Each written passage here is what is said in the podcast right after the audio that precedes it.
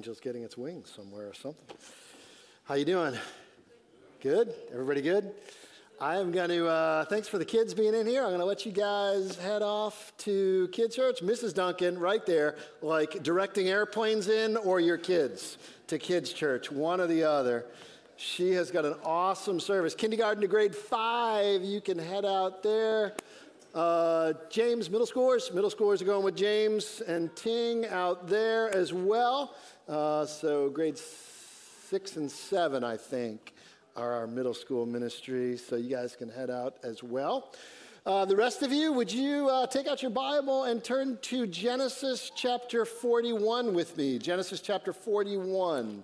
If you don't have a Bible, there's one in the chair rack below you or right near you. And Genesis, the book of Genesis, is the first book of the Bible. And chapter 41 begins on about page 34, I think, in the chair rack Bible, if you're looking there. We're going to cover a large chunk of scripture this morning, um, but I'm not going to read it all. I'm going to tell a lot of the story, but you can follow along if you're in your Bible there with us. So we're going to continue in our Joseph series this morning, and it's good to be in the series with you today, intended for good. A few weeks ago, uh, when I was supposed to be preaching on a Sunday morning and ended up unexpectedly not preaching on a Sunday morning because I ended up with an unexpected surgery to get my appendix out, I was reminded of the power of different people in our lives, specifically that morning uh, and that afternoon, the power of doctors in our lives, sometimes the power that doctors have. Um, you know, that, uh, that day I didn't expect to be in surgery. I just went in and had a little pain, and they said, uh, you know, you're, uh, you're going in surgery in a couple hours. And I guess I had to take their word for it. I mean, I really didn't, I mean, I can't read a CAT scan. Uh, and, you know, so they could have showed me it and would have been like, yeah, you know, you can clearly see. And I'd be like, yeah, you can clearly see there's a problem there. Uh, you have to kind of take their word for I, I have to trust, you know, there's a, there's a good degree of power there that they're, what they're saying is true, that they're saying, you know, hey, we're going to, you know, you got to go into surgery. We're going to take an organ out that we don't think you need. And if you don't, there's a solid chance you could die. And you're just like, okay, well, let's, we'll do what you want then. There's a high degree of power there. And in that situation, uh, you know, you don't have a chance beforehand to, you know, pick your surgeon. It's just, you know, that day. So uh, the, the, nice thing, they do a little meet and greet beforehand. Uh, there, for me, there were no coffee and cookies, but, you know, the surgeon came out and, you know, I, he was there dressed in his surgeon stuff. And I was there lying on a metal table in a hallway, uh, dressed in a sheet with a piece of string. And so it was a little awkward, you know. And he's just like, says his name. Hi, I'm, you know, Dr. So and so. And, uh, you know, and he tells me his, his name. And then he asks, Do you have any questions? And in one sense, I have so many questions. And in another sense, I'm like, What am I going to ask? I don't know. No, I, I, I ended up not asking anything. I'm like, No, yeah, good. I guess, you know, you look like someone whose life I could have in your hands. That's fine. I, I literally have longer conversations with the people making my coffee at Starbucks than the person who's like, I'm going to cut you open while you're asleep in a little while. But uh, I, I, thought I could have asked, you know, hey, what school did you go to? Or what training do you have? Or did you get a good night's sleep? have you done this a lot? What's your Yelp rating? But I'm just like, no, go ahead.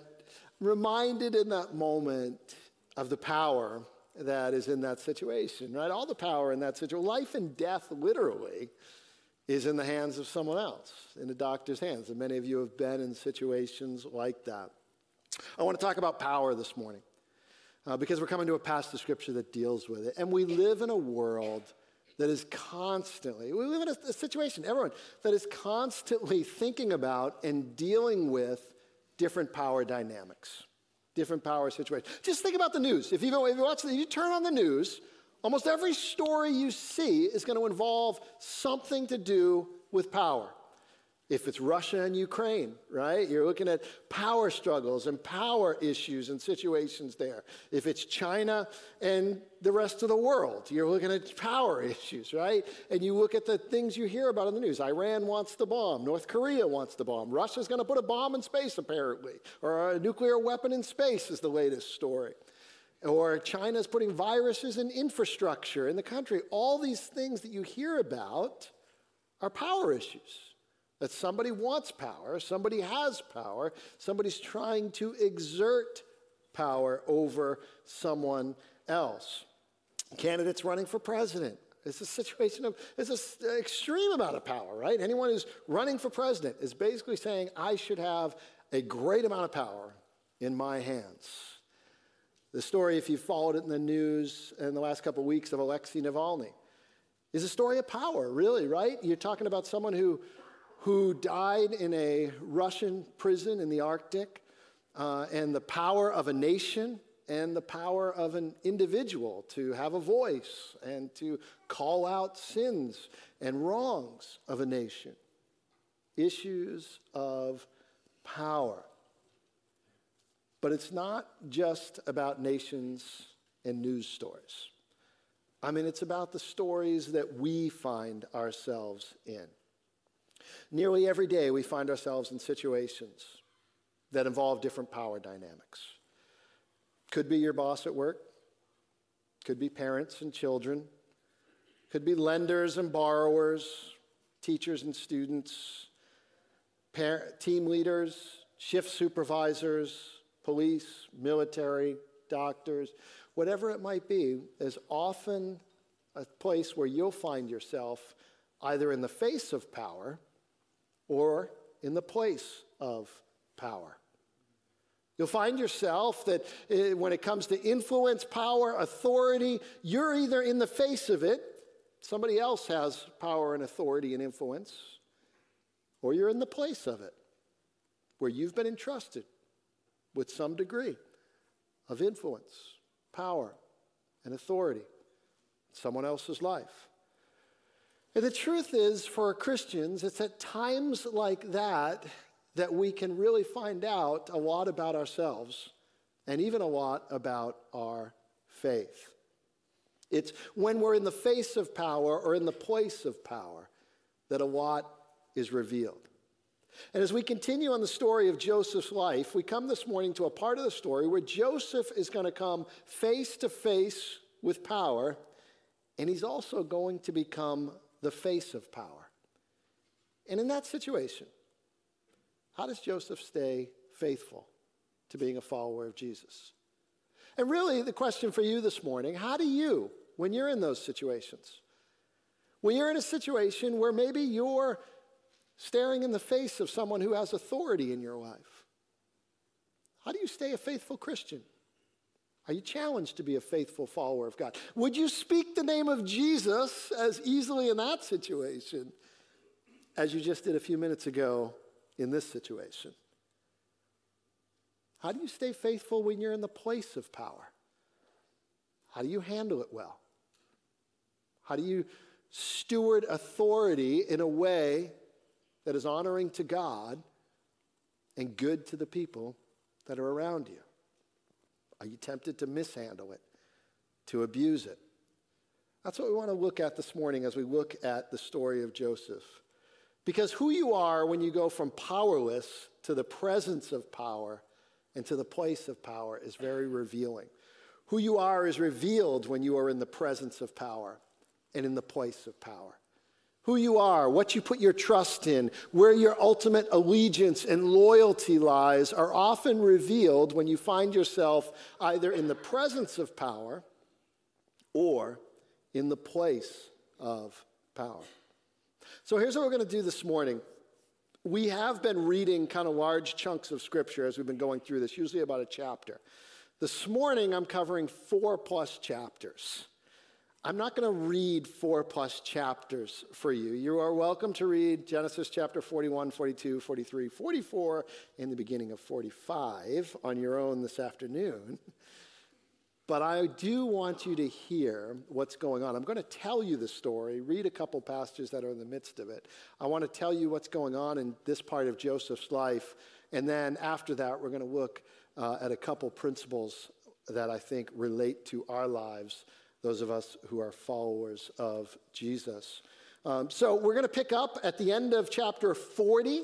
And if you remember last week when James preached, chapter 40, verse 23, we left off with Joseph, and Joseph is forgotten. We left Joseph in prison. If you remember, Joseph is in prison and forgotten. So, what happened at that point in Joseph's life, he had interpreted a dream for the cupbearer and the baker. And he said to the cupbearer, Look, the meaning of your dream is you're going to be restored to power in Pharaoh's court. And when you are, don't forget me. Remember me. Get me out of this prison that I did nothing to deserve to be in. And what happens is the cupbearer forgets him. I doubt he really forgot him as much as it wasn't to his political advantage to remember him. When you just got out of prison, you might not want to bring up to your boss the other guy that's still in prison. And so the cupbearer forgot him, left him there. And that's how chapter 41 starts. After two whole years. So not only did he forget him, but Joseph is left there two more years. Maybe this will be the day the cupbearer remembers. Maybe this will be the day. Two years. And here's what happens after two years Pharaoh has two dreams. And Pharaoh has two dreams, and he knows that they're different than other dreams. He knows they're supposed to mean something, but he doesn't know what they mean. He calls together all of his, um, you know, servants and those who are supposed to know these things, and he asks them what they mean, but, but they can't interpret the dream either. And now the cupbearer suddenly remembers. Because now it is to his political advantage to help and say, hey, Pharaoh, I remember somebody who might be able to help you. Because now, if I'm the guy that helps out Pharaoh, maybe that's going to help out me. He's, but if you read the passage, he's so, um, he, he's so politically savvy in what he says and what he doesn't say. He says, Pharaoh, when I was, uh, I'm remembering my sins or, or my, my shortcomings. In other words, he's basically saying, yeah, I was in prison and I deserved it. You know, remember that? Remember when you had me in prison? It's okay, I deserved it. I remember my sin, you know. And then he says, I had a dream there, me and the baker, we had this dreams, and we went to uh, this Hebrew man who was in prison, and he was able to interpret the dreams for us, and they came true. Well, it's interesting that he leaves out that Joseph clearly says, I'm not the one who interprets your dream, God interprets your dream. But it's not really it's not really helpful or politically expedient for the cupbearer when he's standing in the presence of Pharaoh, who is not only a king and a ruler, but considered a god, to then say there's this other god who can interpret dreams. So he kind of leaves that part out. Just says there was this guy in prison, they interpreted our dream. And then he says, Yeah, we went to him but that's not really how it happened if you read the story. Actually, Joseph is one that went to those people and asked them why they were so downcast. But it makes him look better. Makes him look better. He tries to make himself look good. And he says he was able to interpret our dreams, and it came about as he said. Pharaoh basically says, Go get him. Bring that guy to me. Joseph is brought from the pit to the palace, from the prison to the palace in an instant. He's shaved, he's cleaned up, he's brought in front of Pharaoh. And Pharaoh says, Look, I had two dreams, and no one is able to interpret them, and I heard you can interpret them. He's staring in the face of power. In fact, maybe the greatest earthly power at that moment, at least in that part of the world. All the pomp and circumstance of Pharaoh's palace, all the people, the servants, and everything.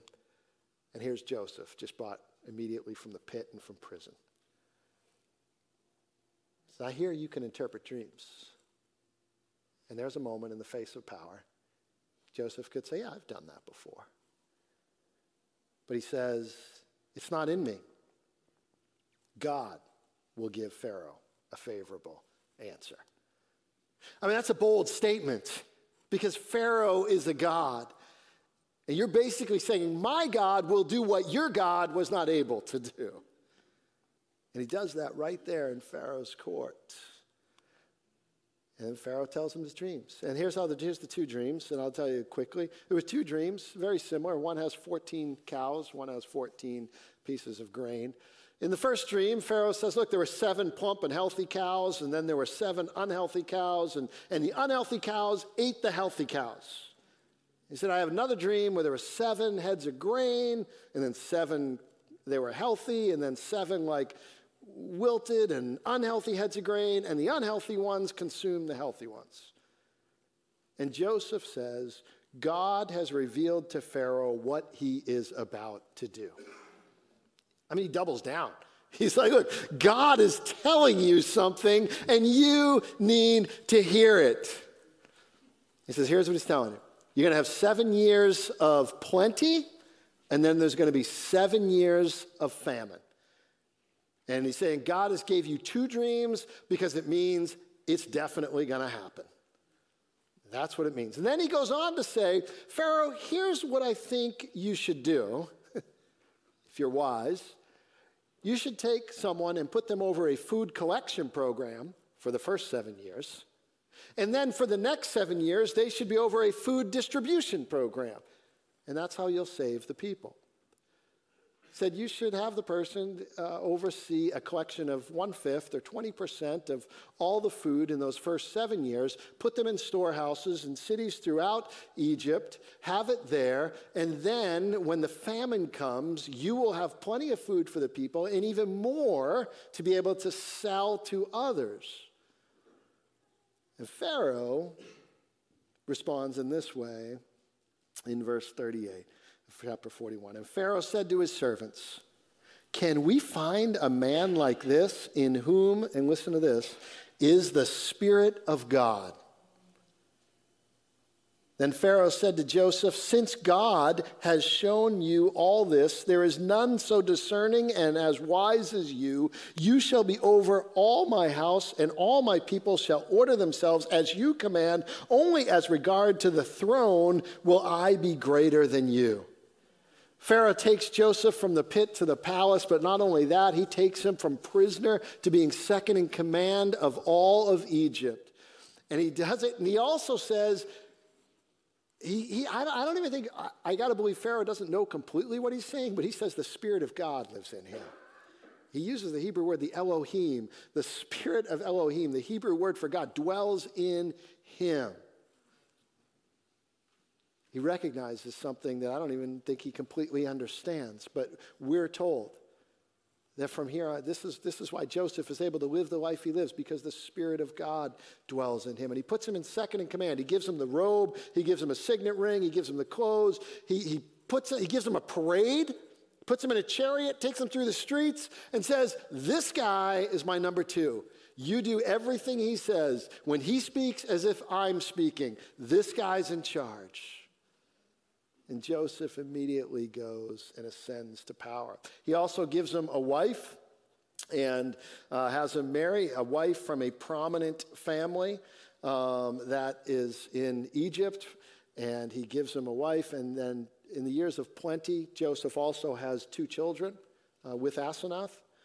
And it's interesting, just as a side note, to note the names of those two kids. Joseph gives them Hebrew names, not Egyptian names.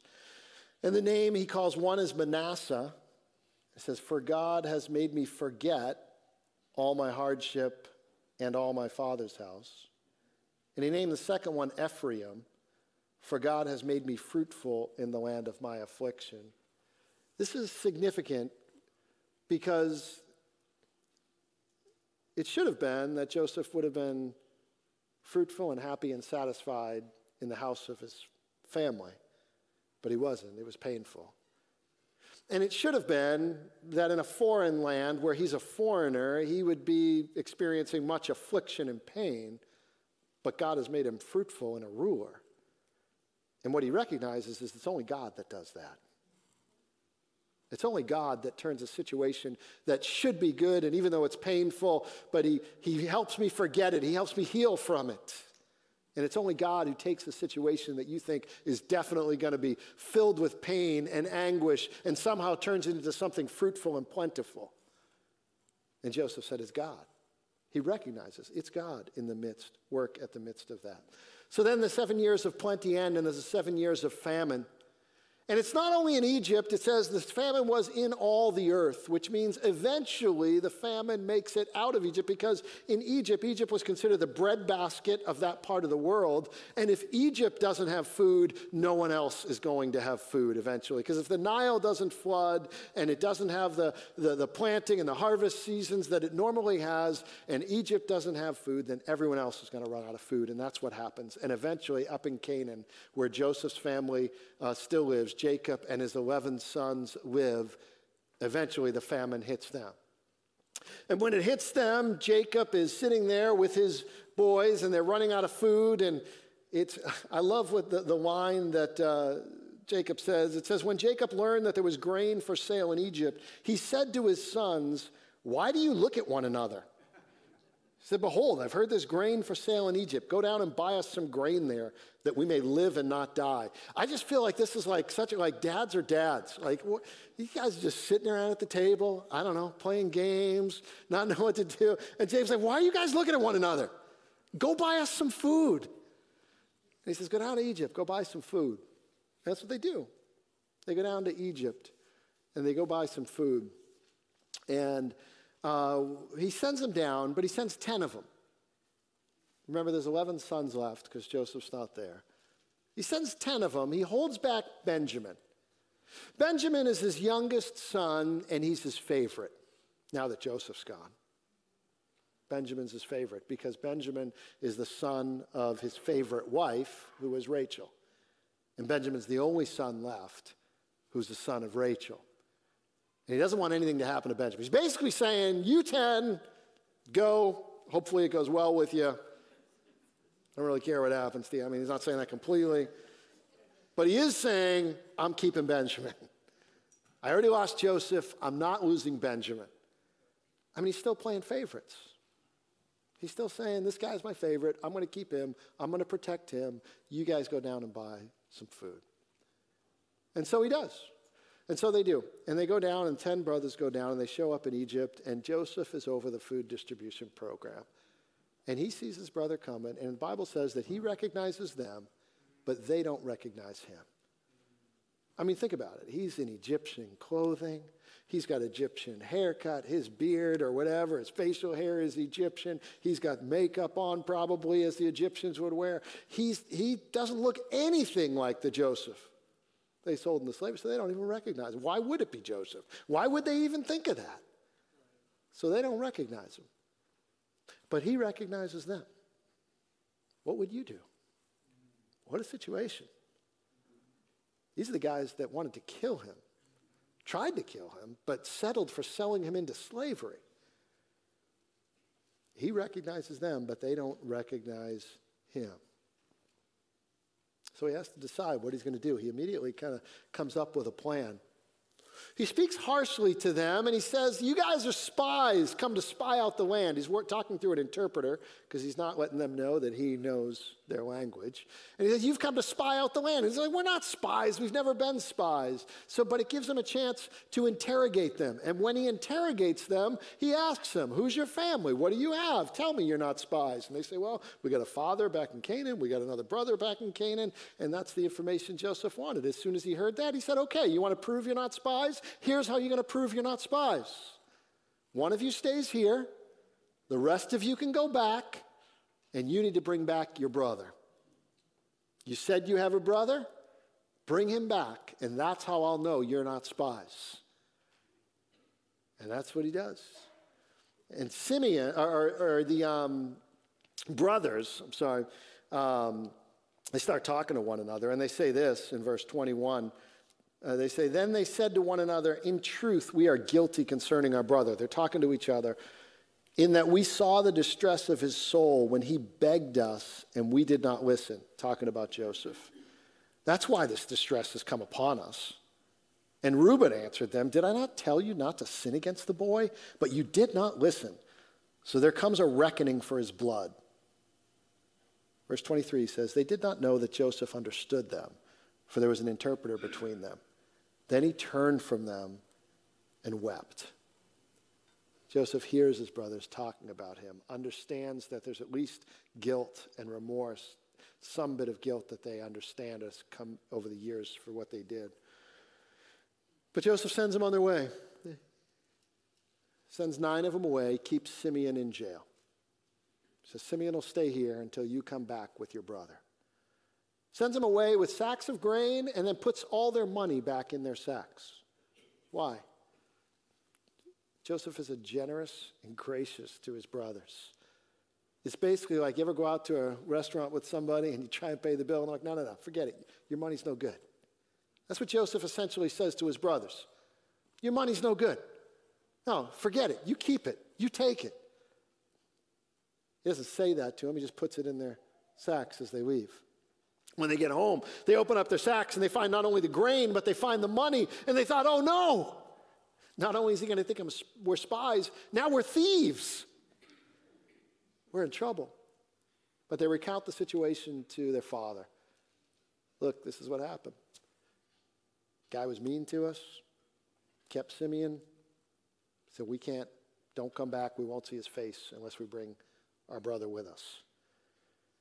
Jacob is, uh, he's flabbergasted. I mean, he's just like, Why would you even tell him you had a brother? What's wrong with you guys? And they're like, he, he asked us, we couldn't lie to him. He, he asked us if we had a father or a brother. He was in, te- we, we work at a lot, and we had to tell him. And he said, well, forget it. I'm not, I've lost Joseph. Now you guys have lost me, Simeon. I'm not losing Benjamin too. Forget it. No way. But then the food runs out.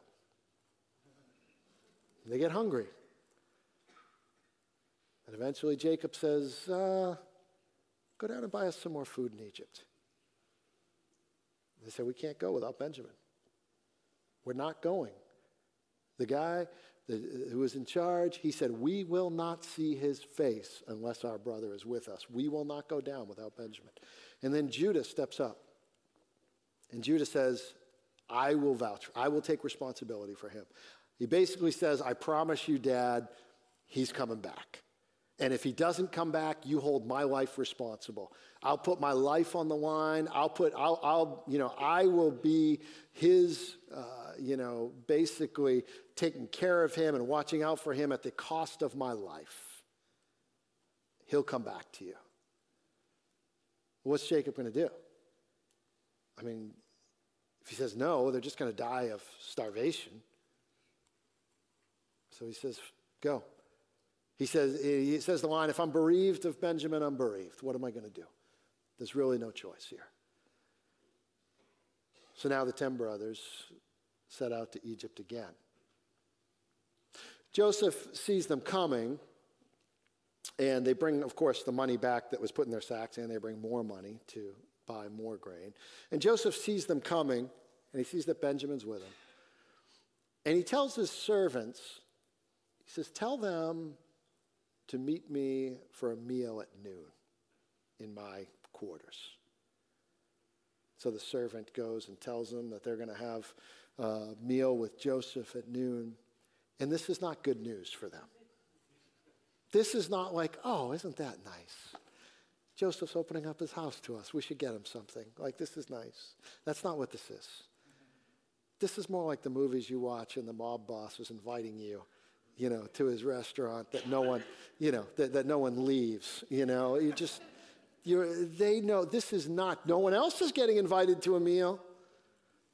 And they're like, this is not good.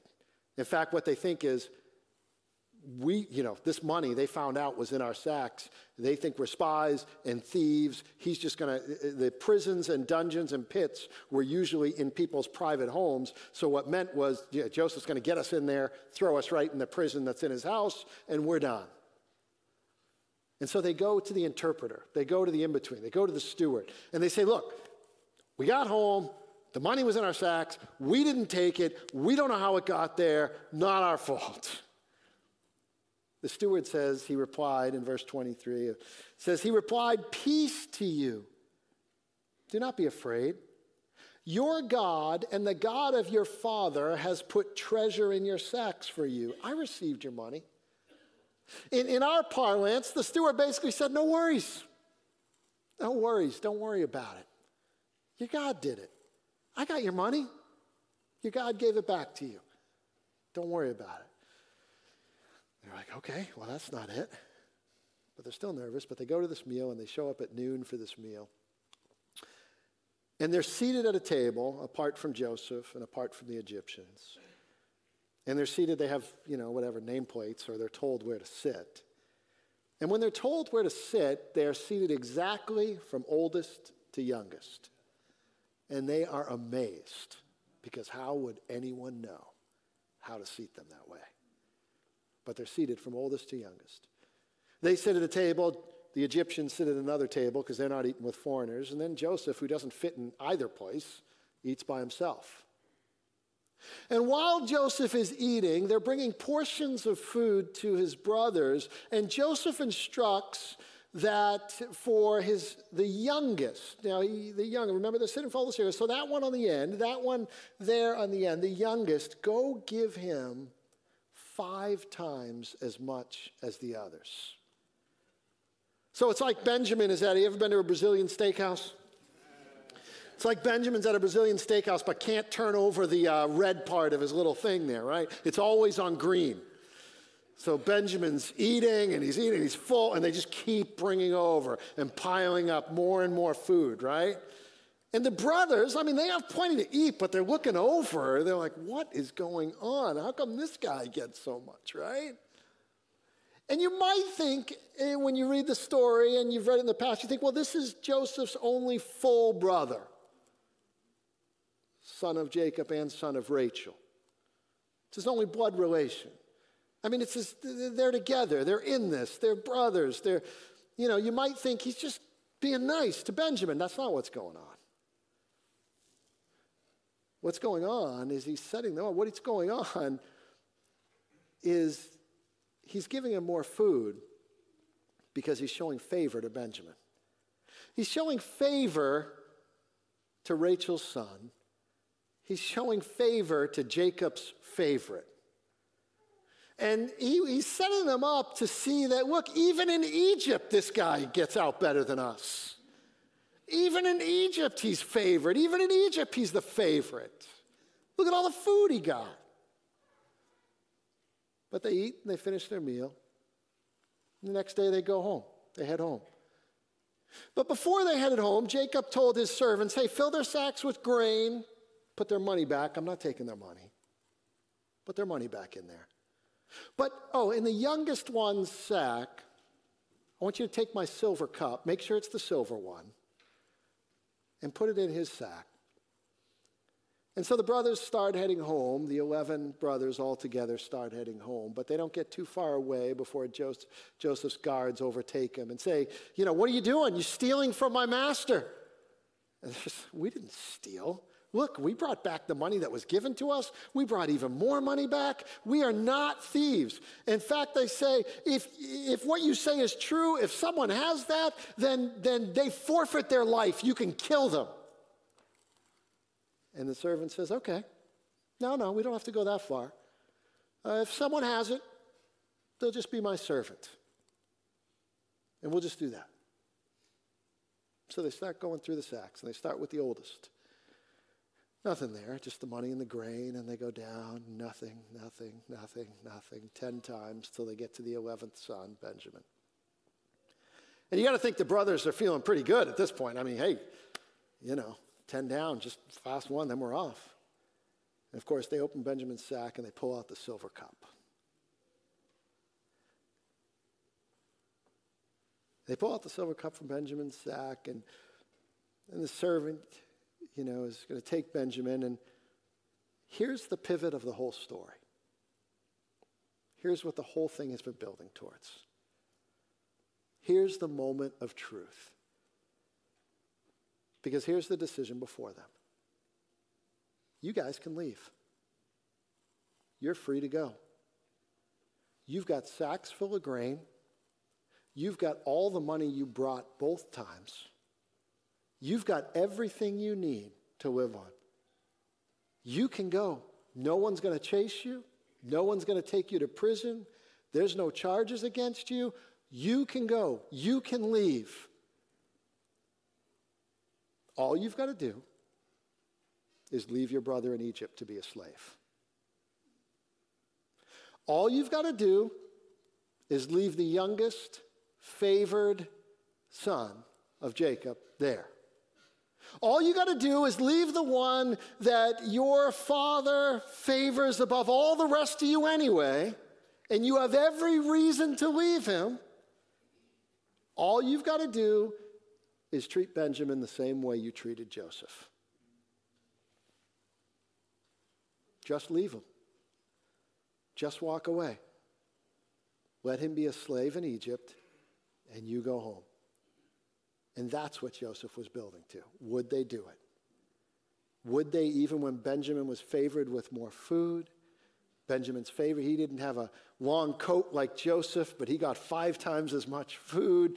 They knows he's the favorite of his father. Would they leave him the way they left Joseph? And so, verse 34, I'm sorry, not that one. And then they, they decide what they're going to do. What, what will their response be at that moment? And this is their response in verse 13, chapter 44. Then they tore their clothes, and every man loaded his donkey. And then this is the place. What comes next? Do they turn towards Canaan, or do they turn back to Egypt? They tore their clothes, every man loaded his donkey, and they returned to the city. They went back to Joseph. They went back and they explained and they pleaded for their brother's life. And Judah says this at the end of chapter 44 Please let your servant remain instead of the boy as a servant to my Lord. And let the boy go back to his brothers. For how can I go back to my father if the boy is not with me? I fear to see the evil that would find my father. Judah says, Let him go. Let Benjamin go. Take my life. I will put my life in place of his. You can have my life. I will give my I will be your servant. You can do with me whatever you want, but let Benjamin go because if he doesn't go home, it's going to mean my father pain and death and I don't want to cause that to my father. And now Joseph knows that they've changed. Now Joseph knows there's been a change of heart. Chapter 45 starts Then Joseph could not control himself before all those who stood before him, and he cried, Make everyone go out from me. So no one stayed with him when Joseph made himself known to his brothers. And he wept aloud, so that the Egyptians heard it, and the household of Pharaoh heard it. And Joseph said to his brothers, I am Joseph. Is my father still alive? But his brothers could not answer him, for they were dismayed at his presence. And we're going to stop there today. Come back next week, we'll finish chapter 45. but here's what I want us to see. There's two things going on in this large chunk of scripture, two points that I want us to take with us as we, uh, as we close out and as we think about this story and what it means to us. And the first one is this when you are in the presence of power, it's the Spirit of God that empowers you to stand strong. When you are in the presence of power, is when you may be tempted to not live a faithful life. Maybe it's in the presence of power, in the face of power, that you might be. Think about the difference between Joseph and the cupbearer. The cupbearer, I'm not going to mention Joseph's God as the one who interpreted this. Joseph very easily could have taken that approach too. Could have left that out. Could have been, hey, I'm going to just keep this on the side. But he didn't. He gets in there and he says, God will tell you the interpretation. God has made clear the interpretation. How does he do that? I believe it's because of what Pharaoh recognizes later. The Spirit of God lives within him. The Spirit of God empowers him. Maybe it's in your situation when you are in the face of power that you are most tempted to maybe compromise or maybe not be the person or maybe not speak the name of Jesus as easy as you would on a Sunday morning. And tomorrow morning, you're in that work meeting. Your boss and other people are in there. What'd you do this weekend? Uh, well, I did a lot of things this weekend. Uh, I did some stuff around the house, grocery shopping, maybe took the kids, you know, places. And do you leave out that you went to church? Oh yeah, I spent a good chunk of my Sunday in church. Those times when you're in the face of authority, are you less likely to speak the name of Jesus? Someone comes to you and says, Oh man, I am struggling. I have this thing in my life and I have tried everything and I, you know, I, maybe I got anxiety or I got this and I cannot get a hold of it and it's just debilitating me and I can't do anything about it. And we just sang about speaking the name of Jesus over anxiety. Or do you just say, Well, good luck with that? Or I read this article, or have you tried this, or have you tried that? In the face of power, in the face of that situation, the places where we may be tested the most. Or someone looks at you and you went through a hard time and they say, Well, how'd you get through that? I don't even know how I'd go through something like that.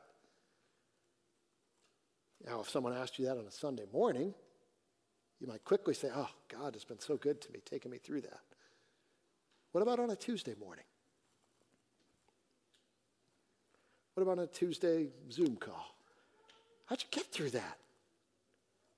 Do you shy away from saying, ah, oh, it's only my faith in God that brought me through that? God brought me through that.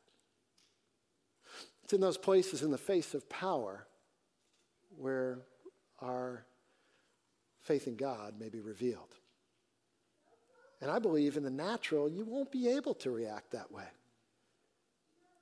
but with the Spirit of God that empowered Joseph, that lives within you, that God would allow you and strengthen you to respond in such a way. The Bible says that when you come to follow Jesus, that God's Spirit lives within you. And the Bible also says that that Spirit is the same Spirit that raised Jesus from the dead, the same Spirit of resurrection lives within you. And so you say, I can't do that. No, you can't. But you, with God within you, you can. Second point is this take with you is this. When you are in power, so not in the face of power, but when you're in the place of power, the Spirit of God empowers you to serve faithfully and graciously. I believe this is, only, this is the only way Joseph was able to do what he did. Oh man, I'd be so tempted to take revenge, wouldn't you? I mean, just a little. I mean, we have all these expressions, right? Taste of your own medicine. You know, we gotta, how do you like it? Shoes on the other foot. I mean, he's in the place, he can do anything. They wouldn't even know it was him unless he wanted them to know. No one's going to question what he does. He could do, he's in the full, all the cards are in his hand. But he responds graciously. Does he test him? Sure. But remember, at the end, they could have rode away.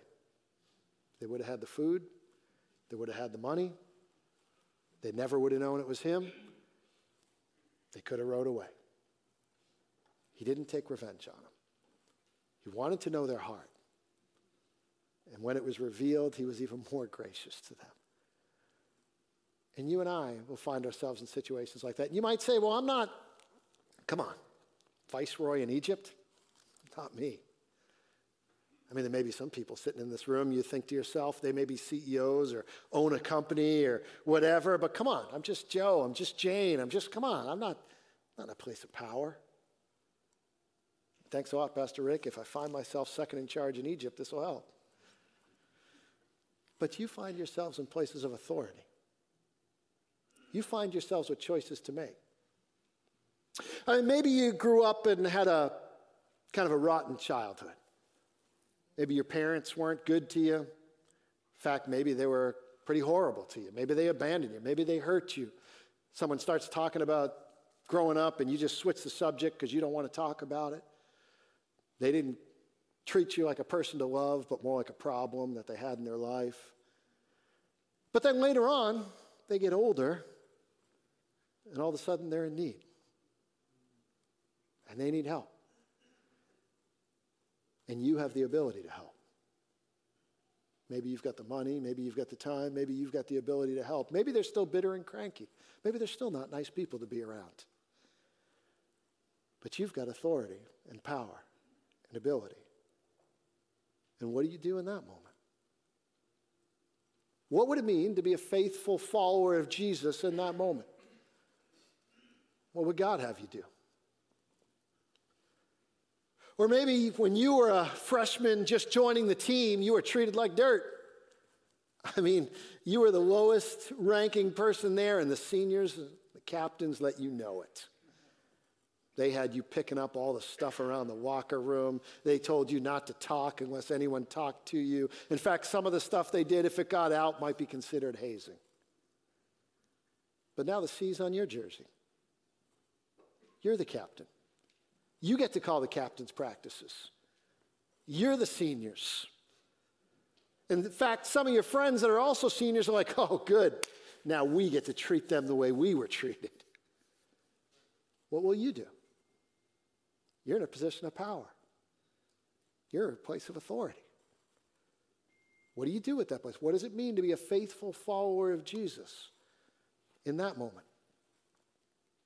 Well, yeah, the new person start at work and they just started and they're, they're still on probation. They haven't even built up any vacation time. And they come to you saying, hey, you know, can I get a day off next week? My sister's having a baby. All the family's coming in and, and I'd love to be there. It's all right if I take a day off. And you think, I can't believe you just asked me that. You knew the deal with this job when you started. There's all kinds of demands. We'd all like to have time off.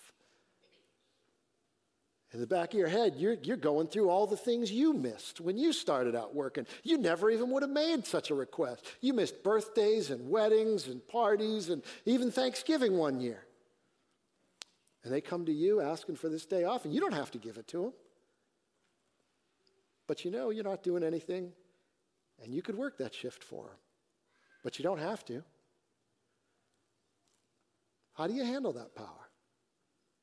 How do you handle that authority? Do you treat people the way you were treated? Or do you treat people the way that God has treated you? Show them grace. It's not a hard jump to realize the way Jesus lived. It's not far. Joseph was a bit of a foreshadowing of it. Think about Jesus when he was in the place of power. John chapter 13 says that all authority had been given to him by the Father. And he knew he had come from God and he knew he was returning to God. And he bent down and washed the feet of the men who were about to abandon him and betray him. He humiliated himself because he was showing how true power serves. So Jesus, when he was in the place of power, he gave and he served. And he loved even those who were about to crucify him, even those who were crucifying him. And he said, Forgive them, for they know not what they do. What about Jesus when he was in the face of power? He's standing before Pilate. Pilate says to him, Don't you know? I have the power to let you go or to crucify you. I've got power. I've got authority.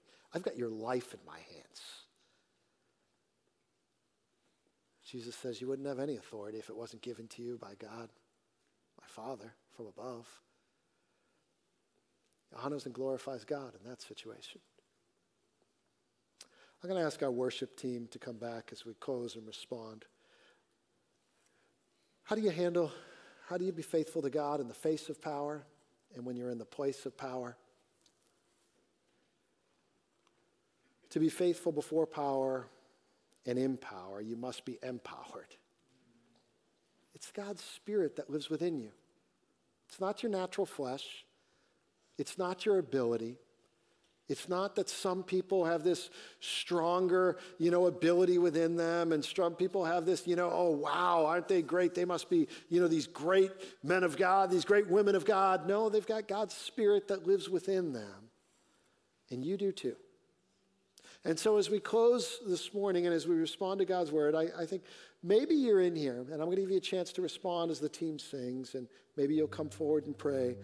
Because maybe you're here and you say, you know what, you've been in the face of power. And perhaps, as even I was talking about that, you said, you know, Pastor Rick, I've been there, but I, I didn't respond in the way Joseph did. In fact, I had the opportunity.